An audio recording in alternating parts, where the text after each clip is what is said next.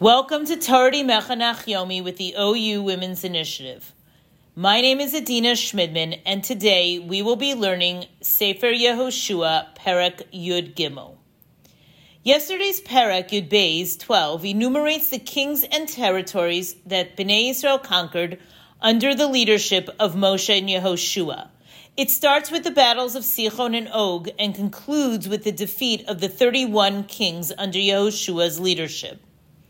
The detailed enumeration of the conquered kings emphasizes the fulfillment of Hashem's promise to give the land to the descendants of Abraham. We too are on a trajectory of history as the people were then. The conquering of the land affirmed our connection to, with our past and the sense of future and destiny.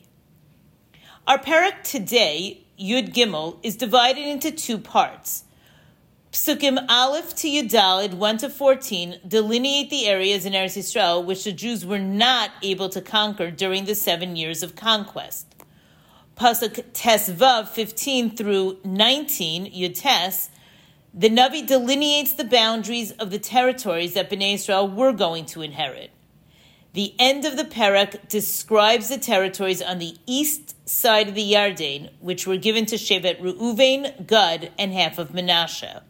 While on the surface, the next prakim appeared to be geographical locations and allocations, the Navi is not a lesson in cartography.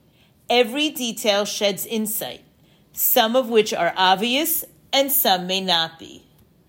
Pasuk Aleph begins, V'yoshua zakein ba bayamim, Vayomer Hashem elav, atazakanta, basa bayamim, v'haaretz nishara, harbe ma'od lirishta. Yoshua was old, advanced in years, and Hashem said to him, You have grown old, advanced in years, and a great deal of land still remains to be possessed. Metzudas David describes how one perceives someone who is old. White hair, wrinkled face. Sometimes someone may look prematurely old. But regarding Yehoshua, he was ba bayamim. His days made him legitimately old. According to the Ibn Ezra, he was 103 at this point. The pasuk continues, highlighting that the land was still not divided. This was said with a tinge of criticism against Yehoshua, for in contrast to Moshe, who showed alacrity when conquering Sichon and Og, knowing that he was going to die after the battle, Yehoshua delayed in conquering the land. The Medrash, as quoted by the Malbim, explains that he delayed not because he wanted to live longer, but that he knew that so long as he was alive, the Jewish people would remain completely committed to Hashem, and so he wanted to prolong this state. Even so, the expectation was that he would move forward quickly to apportion and settle the land. If one looks at the sources, there are several descriptions of the boundaries of Eretz Yisrael, some more expansive, some more in line with the country we know. The Tvuos Haaretz suggests that the expansive borders are for when the Jewish people will be so numerous that they would require additional land for expansion. But when they entered the land, they were given the land to meet their needs, matching the size of the Shvatim. Even within these borders, Yoshua was unable to fully root out and destroy the seven nations. It was only during the time of David and Shlomo that all the land was conquered. Sefer Malachim Aleph, Paraches, Pasuk Samech Hey, 865. Vayas Shlomo be'esahi esachag, v'chol Yisrael imo, kahol gadol, Milavo Hamas ad Nachal Mitzrayim lifnei Hashem Elokeinu, Shivas Yamim v'Shivas Yamim Arba'asar Yom. And it was at that time that Shlomo the king had a feast, and all of Israel were with him, a great congregation, from Levo Hamas to Nachal Mitzrayim, the Wadi of Mitzrayim, before Hashem our God, seven days and seven days, equaling 14 days. Back to our Perek, Pasuk Beis 2. Zos haaretz hanishares, Kol Gililos Haplishtim V'chol Hageshuri. This is the land which still remains, all of the districts of the Plishtim and the Geshuri. Looking at a map, the unconquered area in the north pretty much follows Israel's northern boundary today. The territory could have gone much further, but it was not to be. In the south, the Gaza Strip area, as well as the area below Beersheba, were also not conquered. The Ramban comments in Bereshis Perak Yud Pasuk Tes Vav 1015 that while the area of the Plishtim was not given to Abraham, as the Plishtim are descendants of Canaan's brother Mitzrayim rather than Canaan, those cities that the Plishtim conquered from the Canaanim would ultimately be possessed by Bnei Israel. Gas, Ekron, Ashdod, Ashkelon, and Aza. Pasuk Vav 6 concludes with a very powerful statement. Hashem says, Anochi arishem mipnei b'nei Israel. I will drive them out for the children of Israel. Rak hipaleha li Yisrael b'nachala kasher tzivisicha. You have only to divide it by lottery for the Bnei Israel as an inheritance, as I command you. The Malbim makes a distinction between nachala, an inheritance passing from generation to generation, and Yerusha, a transfer of property from one owner to another. Sheyotze mi rishus ze l'rishus acher, v'nachala mitzayin b'nei banim. So long as the land wasn't conquered, the term nachala is used in anticipation of inheritance, generation to generation. Once the land was conquered but not yet divided, the term Yerusha is used, transferring the property from the Knaanim to the Bnei Israel. Once the land was divided, the term Nachla would be used again, as Bnei Israel would acquire the land as an inheritance. Pasuk Zayin 7.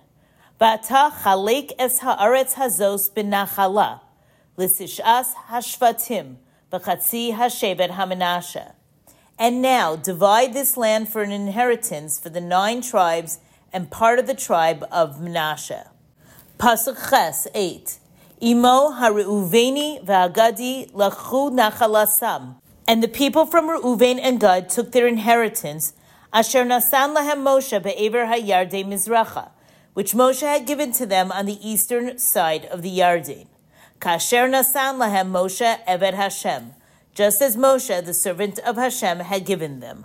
One detail which is very telling is who received their nachala first. Rashi and Gemara Sota Daf Zayin Amud Beis teaches that Shevet Gad was supposed to receive his portion first, as described in Sefer Bamidbar 32-33. Nachnu na'avar chalutzim lifnei Hashem eretz Canaan. V'itanu achuzas nachlasenu me'ever layardin. We will pass over armed before Hashem into the land of Canaan, a sense of tenacity and energy that the possession of our inheritance may be ours on this side of the Yarden. They were willing to commit to aid Bnei Israel in conquering the land of Israel, despite the fact that their territory was on the eastern side of the Yarden. But in fact, we see in our parak that Reuven received the Nachala on the east side of the Yarden first. What chus did Reuven have to deserve the first Nachla before Shevet Gad? If we look on the western side of the Yarden, Yehuda received his territory first. The Gemara in Sota explains that when a woman is being accused of being unfaithful to her husband, she is encouraged to confess. She is read the passage in Bereshis, recalling when Reuven moved his father's bed. She is then asked, Do you know how Reuven was rewarded in this world for confessing his sin? She was told that as compensation, his grandchildren received the first portion of the land when Eretz Yisrael was divided. Publicly confessing one's sin requires a person to recognize that Hashem knows all and owns all. It takes a tremendous amount of self awareness and humility. Rabbi Yochanan said, all those 40 years that the Jewish people were in the desert, the bones of Yehuda, which the Jewish people took with them from Egypt, along with the bones of his brothers, were rolling around in the coffin until Moshe came and asked for mercy on Yehuda's behalf. Moshe said before Hashem, Master of the universe, who served as the impetus for Reuven that he should confess his sin, through which he merited a blessing and was not excluded from the count of the twelve sons of Yaakov, it was Yehuda, as Reuven saw him confess his sin, and thereby did the same. The model for Reuven was Yehuda, who, when faced with the three objects that he had given Tamar as collateral, confessed publicly. Reuven saw this and confessed his own sin. The Chida, Rav Chaim Yosef David Azulai ben Yitzhak Zachariah, an 18th century commentator, explains that the name of the land, Canaan, while generally understood as being named for the former inhabitants of the land, is related to the word hachna'a, humility, to submit oneself before another. You see, the land of Israel was given to those who would humble themselves before Hashem and subordinate themselves to his Torah. It is therefore appropriate to begin the settling of the land by apportioning the land to those who showed remarkable humility. Hachna'a, the children of Reuven and Yehuda. Their humility was marked in the defining of the land. It's an interesting idea that the ownership of land suggests individual rights and entitlement. To counter these ideas, the first steps in allocating the land was to deliver the message of humility. We know the challenge of admitting, of recognizing that we're not always the ones in the right. It takes character, and it's challenging to acknowledge that someone else is correct. Let us take this lesson of humility and define our space and interactions with the quality that defines our land. We're about to hear about the lottery that divided the land and apportioned it to the people of Israel. Note that these were the people on the west side of the Yarden, because the land on the east side of the Yarden, belonging to Reuven, Gad, and half of Manasseh, was apportioned by Moshe. By describing these territories as the introduction to the Chiluk Haaretz, the dividing of the land of Israel, it gives weight to the Transjordan tribes as they were receiving their land at the same time as Bnei Israel.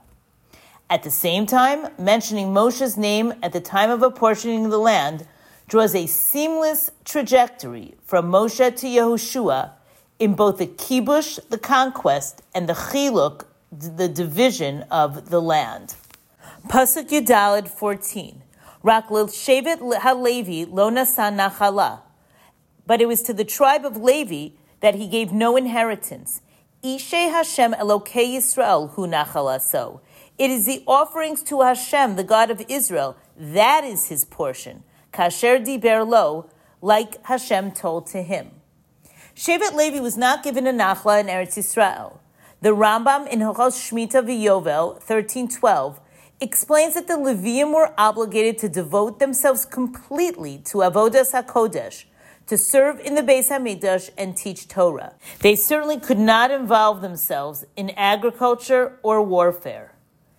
Even though they didn't receive a portion, the other Shvatim needed to open up their cities and welcome them into their midst. Please allow me to read several phrases from the Rambam as he captures so beautifully the dedication of those who commit themselves to lives of Klei Kodesh, holy service.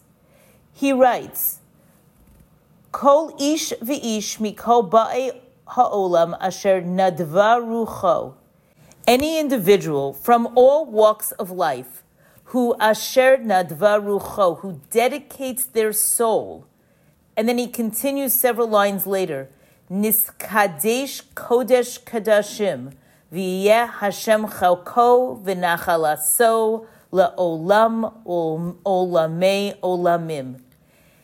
He has been designated sanctified as the Holy of Holies, and Hashem will be his portion forever and ever and ever. The Rambam highlights that it's not only the people from the Shevet of Levi, but any one of the inhabitants of the world whose spirit generously motivates him and he understands with his wisdom to set himself aside and be someone who stands before Hashem to serve him, Hashem will be his portion and his heritage forever and will provide what is sufficient to him in this world, just like he provides for the Kohanim and Levium. And this is what David HaMelech says, Hashem minas chalki v'chosi ata tomich gorali. Hashem is the lot of my portion, you are my cup, you support my lot. Hashem minas chalki v'chosi ata tomich gorali.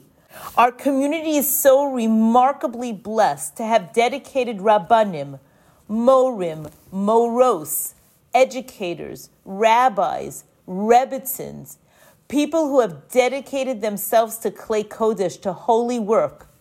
Just as Bnei Israel were instructed to take them into the community to support their dedication, today too, this is true in a physical sense and in a psychological sense.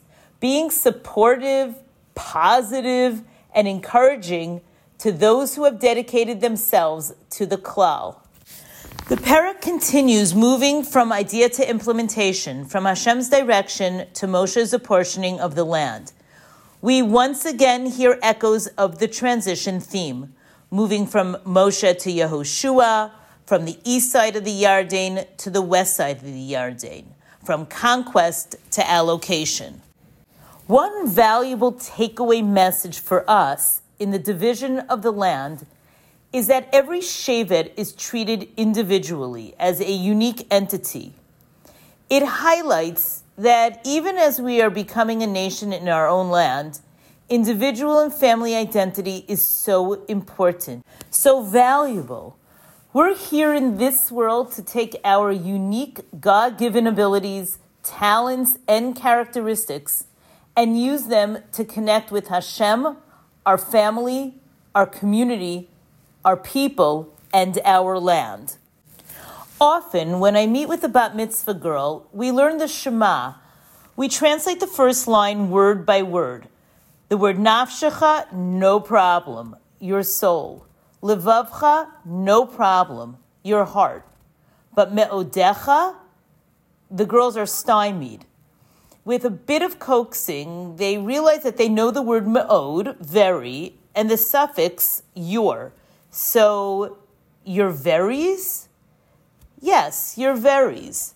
We each have things about us that are very passionate, enthusiastic, organized, kind hearted, social, verbal.